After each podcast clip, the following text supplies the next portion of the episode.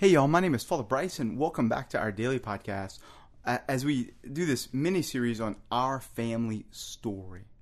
We've been talking about the story of the Exodus, the story of how God led our ancestors, led our fathers in the faith from slavery in Egypt into the freedom of the promised land. But today, we're going to interrupt that story to talk about another part of our family story.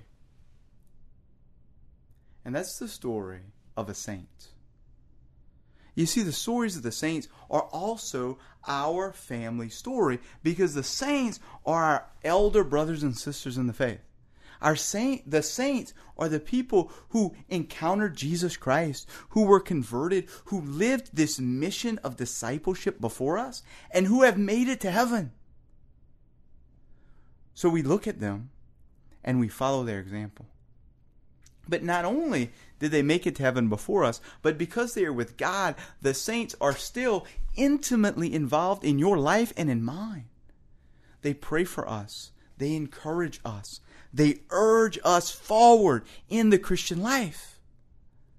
And today, July 22nd, is the feast day of St. Mary Magdalene, one of the great, great saints. St. Mary Magdalene, uh, as the Bible tells us, as interpreted by St. Gregory the Great, she fell into grave sin. It is most likely that she was a prostitute. She ended up being possessed by seven demons. Not one, but seven. She had this mortal sin. She had this possession. She was a mess. But Jesus came and saved her. Later, Jesus would say about Mary Magdalene, She loves much because she has been forgiven much. And so she did. When all the apostles ran away from Jesus in his suffering, when the Roman soldiers nailed him to the cross, and all the apostles except John were gone, Mary was there. Mary Magdalene was there with Mary, the Blessed Mother, with John, with a few other women. She had been forgiven much, and she loved much.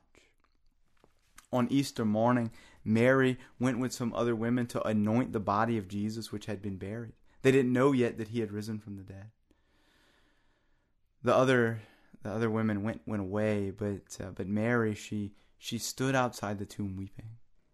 She was longing, as the Song of Songs says, for him whom her soul loves. She had been forgiven much, and she loved much. She loved deeply. She loved perhaps more deeply than anybody else except the Blessed Mother, maybe except St. John. I, I don't know. Her love was consistent. Her love was more consistent than Peter's, and he was a pope. Mary, the great saint. Mary, the sinner turned saint. Mary, who seeks for him whom her soul loves. And thus, as Mary is standing outside of Jesus' tomb, weeping because she thinks he's dead and she thinks his body has been stolen, Jesus himself comes up to her and says her name Mary. She recognizes Jesus, she falls at his feet, and receives a mission Go Tell my brothers to set out to Galilee. There I will meet them. Go, Mary. I love you. Go, Mary. I have given you a mission. Go, Mary. You were sent. And the great dignity of this holy woman is that she becomes, as St. Thomas Aquinas calls her, the apostle to the apostles. She is sent by Jesus to preach the gospel even to the apostles. This, our elder sister in the faith. This is part of our family story. The story of somebody who was probably a prostitute, who was certainly possessed by seven demons, who became a great saint. I'm sure that the enemy often reminded her of her past. I am sure that a temptation of hers was to despair because she had done, it seems, many, many wicked things. But the love of Christ conquers all of that. Nothing can separate us from the love of Christ. Neither death nor life, nor principalities, nor present things, nor future things. Nothing.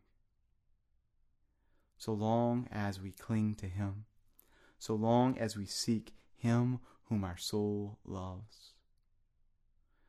So, whatever your past, today start anew.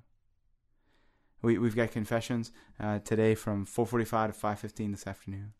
Come to confession and start anew. Don't let your past dictate your future. But like Mary, receive his forgiveness and become a great saint. I'll see you in confession. I'll see you in the Eucharist. God bless you.